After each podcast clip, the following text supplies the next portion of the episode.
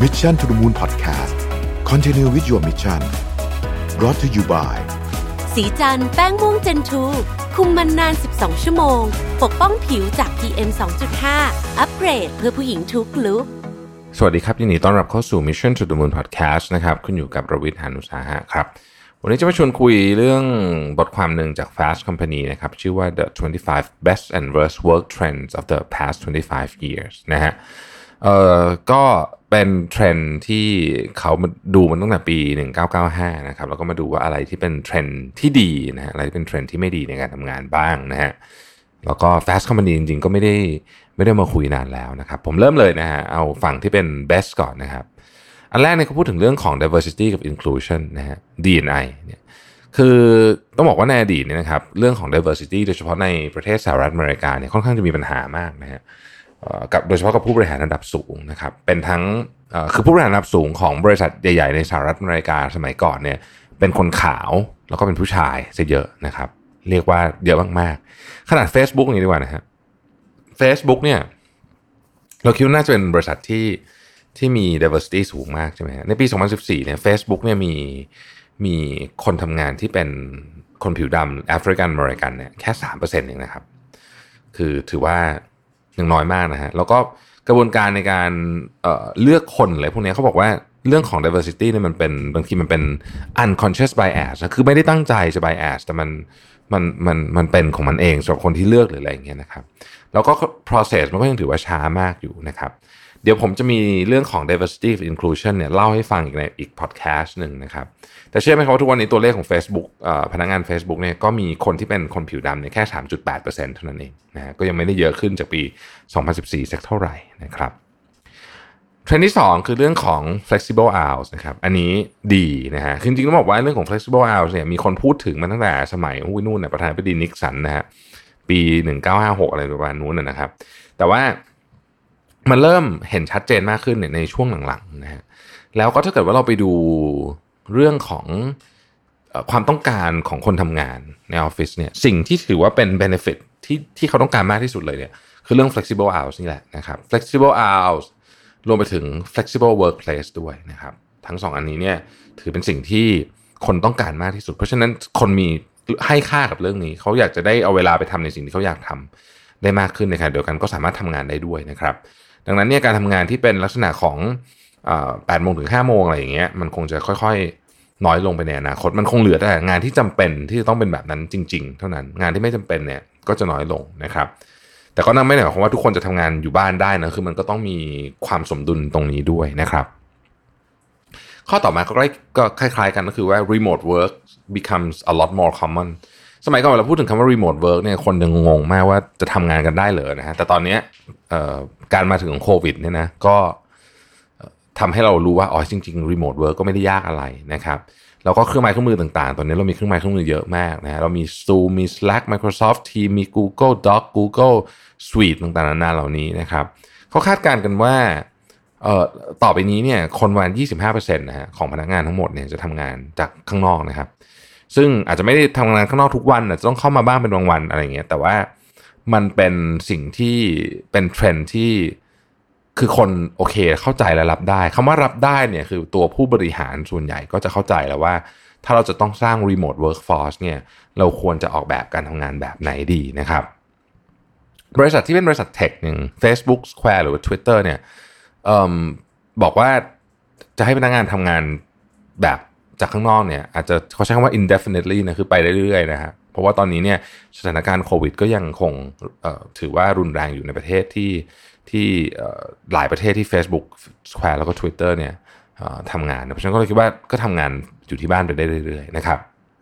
อีกอันหนึ่งที่เป็นเทรนด์ที่น่าสนใจแล้วก็เป็นเทรนด์ที่ดีก็คือ work wear got more casual นะฮะชุดทำงานเนี่ยอันนี้เห็นชัดเลยว่า ชิลขึ้นเยอะมาก สมัยก่อนตอนผมเริ่มทำงานนี่ยังต้องผูกเนคไทไปทำงานนะครับ เดี๋ยวนี้ ผมไม่เห็นคนผูกเนคไทที่ที่ทำงานผมมานานมากเลยนอกจากคนมาสัมภาษณ์งานเท่านั้นเองเพราะว่าเขาก็ไม่รู้ว่าแต่งตัวไงเนี่ยผมเองเนี่ยก็ไม่ได้ซื้อเนคไทมาเป็นโหน่าจะเป็นสิบปีนะฮะคือไม่เคยใส่เลยนะครับ เพราะฉะนั้นชุดเชิ้ตอะไรนี่มันก็สบายมากขึ้น เดี๋ยวนี้จะมีคำหนึ่งที่ใช้บ่อยคำว่า athleisure นะครับ เป็นเป็นต้องบอกว่านำเทรนด์มาโดยแบรนด์ แบรนด์ผมชอบมากคือ Lululemon นะ Athleisure นี่เป็นชุดแบบกึ่งกีฬากึ่งทำงานนะฮะผมบางบางทีก็ใส่เสื้อแบบที่แบบพร้อมจะไปออกกำลังกายได้เลยเนี่ยนะฮะหรือบางทีเนี่ยเอออย่างตอนเนี้ยที่ที่ออฟฟิศศรีจันทร์เราก็มี walking treadmill สองเครื่องนะฮะก็อันนี้คือเอาไว้เดินไปทำงานไปคือใส่ใส่รองเท้าผ้าใบใส่เกงวอร์มมาจากบ้านเลยนะฮะแล้วก็ใส่ชุดเป็นแบบชุดแบบ ที่สามารถออกกำลังกายได้เลยนะเดินแบบเหงื่อซึมนิดหน่อยก็ไม่เป็นไรอะไรอย่างเงี้ยนะครับเทรนด์ของ athleisure เนี่ยทำให้ตอนนี้หลายแบรนด์นะฮะออกออกเสื้อผ้าพวกนี้ออกมานะฮะยูนิโคล่เอยอะไรเอยก็เริ่มทำเยอะแล้วเหมือนกันนะครับเอ่ออันต่อไปเป็นเทรนด์ที่พูดถึงเรื่องของ gender pay gap นะฮะคืออันนี้ก็ก็เป็นก็เป็น subset ของของเรื่องของเอ่อ diversity เหมือนกันเนาะคือผู้หญิงเนี่ยจะได้รับเงินน้อยกว่าผู้ชายนะครับ แล้วก็ถ้าในสหรัฐอเมริกาเนี่ยคนผิวสีก็จะรับเงินน้อยคนผิวขาวอะไรแบบนี้นะครับ คือกระบวนการนี้เนี่ยมันก็ค่อยๆ ถูกปิดแกลบลงมา แต่ว่ามันช้ามากนะครับเขาบอกว่าถ้าเกิดว่ามันยังอยู่ใน speed นี้เนี่ยกว่า gender pay gap จะถูกปิดลงจริงๆเนี่ยคงอีกประมาณ 257 ปีนะซึ่งนานเกินไปนะข้อต่อไปก็คือ networking moves online นะครับในอดีตเนี่ยเวลาพูดถึงคำว่า networking เนี่ยคือการไปเจอหน้ากันนะฮะแบบว่า ต้องมีงานปาร์ตี้อะไรเงี้ย แต่เดี๋ยวนี้เรา network กันบนออนไลน์เยอะมากนะครับ โดยเฉพาะเด็กรุ่นใหม่ๆเนี่ยใช้ network บน LinkedIn บนอะไรพวกนี้เนี่ยในการหา connection การหางานการหาอะไรเยอะแยะไปหมดเลยนะครับ อันต่อไปก็คือ Me Too Movement นะครับ Me Too Movement เนี่ยพูดถึงเรื่องของ sexual harassment ในที่ทำงานนะครับซึ่งซึ่งหลายที่เนี่ยพยายามเหมือนกับกดกดไว้ไม่ไม่ไม่ไม่พูดถึงจริงๆแล้วเนี่ยามันเป็นเรื่องประเด็นที่ค่อนข้างใหญ่โต แล้วก็มี two movement เนี่ยเป็นอันที่ทำให้คนกล้ามาพูดมากขึ้นนะฮะอีกอันหนึ่งก็คือ benefit ถูกถูกปรับใหม่ให้ให้เหมาะกับยุคสมัยนะครับ ยุคสมัยนี้เนี่ย benefit เนี่ยคือสมัยก่อนเวลาพูดถึง benefit ก็คือเอ่ออะไรล่ะ ประกันสุขภาพอะไรพวกนี้เนาะแล้วก็ประกันสังคมประกันสุขภาพเอ่อกองทุนสำรองเลี้ยงชีพอะไรอย่างเงี้ยนะครับแต่ในอนาคตเนี่ย benefit มันจะถูกปรับไปเป็นอย่างอื่นนะฮะ ที่น่าสนใจมากอันหนึ่งก็คือ unlimited vacation ก็คือ คุณลาพักร้อนเท่าไหร่ก็ได้ คือจริงๆมันคงเท่าไหร่ก็ได้มันคงมันคงเวอร์เกินไปแต่ว่าเท่าไหร่ก็ได้ที่อยู่ในกรอบที่คุณสามารถทำงานได้ได้เสร็จเรียบร้อยนะครับในบริษัทที่แบบตังเยอะจัดๆเลยเนี่ยนะครับพวกเทคคอมพานีขนาดใหญ่เนี่ยนะฮะมีการจ่ายเงินให้จ่ายเงินค่าเหมือนกับเงินกู้ยืมเพื่อการศึกษาให้ด้วยนะครับบางคนมีที่แบบ egg freezing อะคือ ต้องการที่จะแช่ ไข่ไว้แบบเพราะว่าบางคนแบบว่าทำงานหนักจนไม่มีเวลาที่จะแบบมีครอบครัวหรืออะไรเงี้ยก็จะมีบริการนี้นะฮะออกเงินให้ก็มีนะฮะบริษัทอย่าง Apple Microsoft ที่เงินเยอะก็ทำแบบนี้นะฮะก็ service มันก็จะเปลี่ยนไปเรื่อยๆนะครับในอนาคตก็จะเห็น service ที่ที่ที่ที่เปลี่ยนไป benefit ที่เปลี่ยนไปจากองค์กรพวกนี้ได้นะฮะอีกอันหนึ่งที่ ที่ที่ที่เปลี่ยนที่เปลี่ยนไปเยอะที่ทำงานคือการพูดถึงเรื่องของสุขภาพจิต สมัยก่อนเนี่ยการพูดถึงเรื่องสุขภาพจิตในที่ทำงานนี่เป็น taboo เลยนะคือเขาไม่พูดกันนะครับคือการแบบ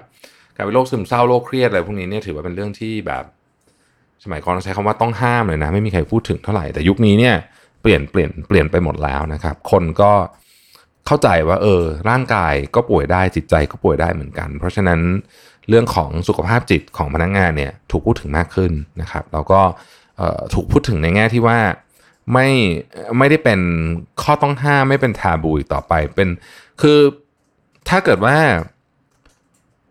สุขภาพกายถูกพูดพูดถึงในแง่ไหนนะความปลอดภัยหรือว่าสุขภาพกายของพนักงานเนี่ยถูกพูดถึงในแง่ไหนเนี่ยสุขภาพจิตก็เป็นในทำนองนั้นเช่นเดียวกันเนี่ยนะครับ อันต่อไปเขาบอกว่า communication got a lot easier อันนี้อาจจะเป็นทั้งบวกและลบ คือแน่นอนเดี๋ยวนี้เราคุยกันง่ายมากขึ้นนะครับ แต่ว่าคนจำนวนมากเนี่ยก็ ต้องใช้ต้องบอกว่าใช้เวลาจำนวนมากทั้งวันเนี่ยไปกับการตอบอีเมล ตอบ Trello ตอบ Asana ตอบ Microsoft Teams ตอบ Slack อะไรบางคนมีตอบไลน์ตอบอะไรคือหมดเวลาไปกับ communication นี่ก็เยอะนะฮะแต่ว่าบวกลบคูณหารกันแล้วเนี่ยมีประโยชน์มากกว่ามีโทษนะฮะ communication ที่ดีขึ้นนะครับ อีกอันหนึ่งเขาบอกว่า การล่มสลายของ hierarchy สมัยก่อนเนี่ยโหผู้บริหารระดับสูงระดับกลางระดับ กลางล่างอะไรมันเยอะมากเลยนะฮะคือแบบว่าเต็มไปหมดเลยเนี่ยแต่เดี๋ยวนี้บริษัทแม้แม้ว่าจะขนาดค่อนข้างใหญ่เนี่ยก็มี hierarchy แค่ 3 4 ระดับเท่านั้นเองนะครับ ซึ่งมันพิสูจน์แล้วว่ามันทำให้ productivity ขององค์กรเพิ่มขึ้นนะฮะอีกเทรนด์นึงก็คือ company start to rethink the annual review การปประเมินพนักงานแบบรายปีเนี่ยหลายบริษัทก็เริ่มรู้แล้วว่ามันไม่เพียงพอนะครับเพราะก็มันเสียเวลานานมากนะฮะใน บทความชิ้นหนึ่งของ Harvard Business Review เนี่ยบอกว่า Deloitte ทั้งบริษัทเนี่ยนะใช้เวลาประมาณ1ล้าน8แสนชั่วโมงนะครับ ในการทำเรื่องของรีวิวเนี่ยนะฮะซึ่งมันซึ่งมันเป็นอะไรที่แบบเปลืองเวลามาก เพราะฉะนั้นรีวิวหลังจากนี้ไปเนี่ยอาจจะเป็นอะไรที่มันบ่อยขึ้น แต่ว่าใช้เวลาน้อยลงนะครับ ยกตัวอย่างเช่น monthly feedback อย่างเงี้ยเป็นต้นนะครับ แล้วก็ annual review ก็จะก็ก็จะทำให้มันสั้นและมีประสิทธิภาพมากขึ้น เพราะว่าถ้าเกิดว่าเราทำบ่อยอยู่แล้วเนี่ยก็ไม่ต้องเป็นต้องทำ annual review ที่ยาวก็ได้นะครับ เอาฝั่งที่ worst บ้างนะฮะเป็นเทรนด์ที่ไม่ดีนะครับเขาบอกว่า work life got out of balance นะก็หลังๆเนี่ยเราไม่ค่อยพูดคำว่า work life balance เราพูดคำว่า work life integration นะครับแล้วก็หลายคนเนี่ยพอ work life integration ก็คือทำงานทุกวันนั่นเองนะทำงานตลอดเวลานะฮะแล้วก็มันมีเทรนด์หนึ่งที่เห็นชัดเจนว่า คนเนี่ยเดี๋ยวนี้ทำงานวันหยุดทำงานตอนกลางคืนทำงานตอนไปพักผ่อนเนี่ย ถือเป็นเรื่องธรรมดานะครับ แล้วก็เส้นแบ่งระหว่างงานกับชีวิตส่วนตัวเนี่ยมันเบลอไปหมดแล้วนะฮะหาแทบไม่เจอละนะอีกอันหนึ่งก็คือว่ามีของที่เหมือนจะเจ๋ง แต่จริง ๆ แล้วเนี่ยมันอาจจะไม่ได้เจ๋งมากเท่าไหร่นะครับ โดยเฉพาะในความคิดของผู้เขียนก็คือพวกพวก เอ่อ facility ต่างๆที่ออฟฟิศเช่นข้าวเย็นฟรีหรืออะไรอย่างเงี้ยเขาบอกว่ามันเป็นการลงทุนที่ที่อยู่ในในหมวดที่เขาเรียกว่า welfare capitalism คือการให้ข้าวเย็นคุณฟรี แล้วคุณทำงานต่ออีก 3 ชั่วโมงเนี่ยมันคุ้มมากสำหรับตัวนายจ้างเป็นต้นนะฮะอีกอันนึงคือ gig economy นะฮะ gig economy ยุคนี้เนี่ยทำงานอย่างเช่นขับ Uber ก็ไม่ได้ไม่ได้มีพวก medical service เอ่อต่างๆนะครับ เช่นพวกประกันสุขภาพหรืออะไรอย่างเงี้ยแล้วเขาบอกว่าทำไปทำมาบางทีเนี่ยรายได้มันก็น้อยด้วยเนี่ยนะฮะแล้วก็ไม่มี retirement ไม่มีกองทุนสำรองเลี้ยงชีพ ไม่มีวันหยุดไม่มีวันลาไม่ไม่ทำงานก็ไม่ได้เงิน ตอนนี้มันก็เลยมีกฎหมายหนึ่งที่เพิ่งผ่านที่แคลิฟอร์เนียเนี่ยที่ชื่อว่า AB5 เนี่ยที่ให้พนักงานคนขับรถของ Uber กับ Lyft อย่างเงี้ยมีสิทธิใกล้เคียงกับพนักงานประจำซึ่ง Uber กับ Lyft เขาก็บอกเลยว่าถ้าเกิดกฎหมายนี้ผ่านจริงเขาจะต้อง ยกเลิกการให้บริการในรัฐแคลิฟอร์เนียเพราะว่าเขาจ่ายไม่ไหวจริงๆนะครับ อันนี้ก็น่าเห็นใจทั้งสองฝั่ง เพราะว่าคอนเซปต์ของ gig economy เนี่ยก็คือเหมือนกับฟรีแลนซ์นะเพราะฉะนั้นเนี่ยพอพอพอถ้าต้องรวมพวกพวก benefit ต่างๆ ของพนักงานประจำเข้าไปเนี่ยโอ้มันก็แพงมากสำหรับตัวตัวบริษัทนะฮะข้อสุดท้ายนะฮะบอกว่า Silicon Valley tries to hack everything นะฮะคือบอกว่าตอนนี้ โอ้คนทำงานเนี่ยต้องพยายามแฮกทุกอย่าง intermittent fasting ก็เป็น brain hacking แบบหนึ่งนะครับ ต้องมีการจับเเวลานอนคุณภาพการนอนอย่าง Aura Ring ผมก็มีนะฮะ หรือว่า Pomodoro Method นะครับ อะไรอย่างเงี้ยเป็นต้นนะฮะยกตัวอย่างเช่นคนที่เป็นแบบเจ้าพ่อเลยเรื่องนี้คือแจ็คดอร์ซี่ผู้ก่อตั้ง Twitter เขาก็จะเป็นแบบกินข้าวอาทิตย์ละห้ามื้อ คือทั้งอาทิตย์มีกินแค่ห้ามื้ออะไรอย่างเงี้ยนะฮะนั่งสมาธิมาสองชั่วโมงอะไรเงี้ยคือบางอย่างมันก็ดีแต่ว่าบางอย่างก็ดูจะเกินไปหน่อยหนึ่งนะครับแล้วก็รู้สึกว่าเออหลังๆเนี่ยคนต้องพยายามที่จะดึงประสิทธิภาพตัวเองออกมาแบบ สุดๆแบบจนบางทีมันก็เหนื่อยเหมือนกันนะครับ อีกอันนึงคือเรื่องของ Open Office Open Office เป็นคอนเซ็ปที่ใหม่มากนะครับเพิ่งเกิดขึ้นมาเมื่อสักยี่สิบปีที่แล้ว แล้วก็ได้รับความนิยมสูงมากนะฮะมันบางบริษัทนี่ extreme หนึ่งขั้นว่าไม่มีใครมีห้องเป็นของตัวเองเลยนะครับ CEO ไม่มีห้องแต่ไปทำมาเนี่ย หลายคนเริ่มรู้สึกว่าเฮ้ยมันหาเวลาเงียบๆแล้วมีสมาธิยากนะครับ ก็เลยบวกกับเรื่องโควิด -19 เนี่ย Open Office อาจจะกลายเป็น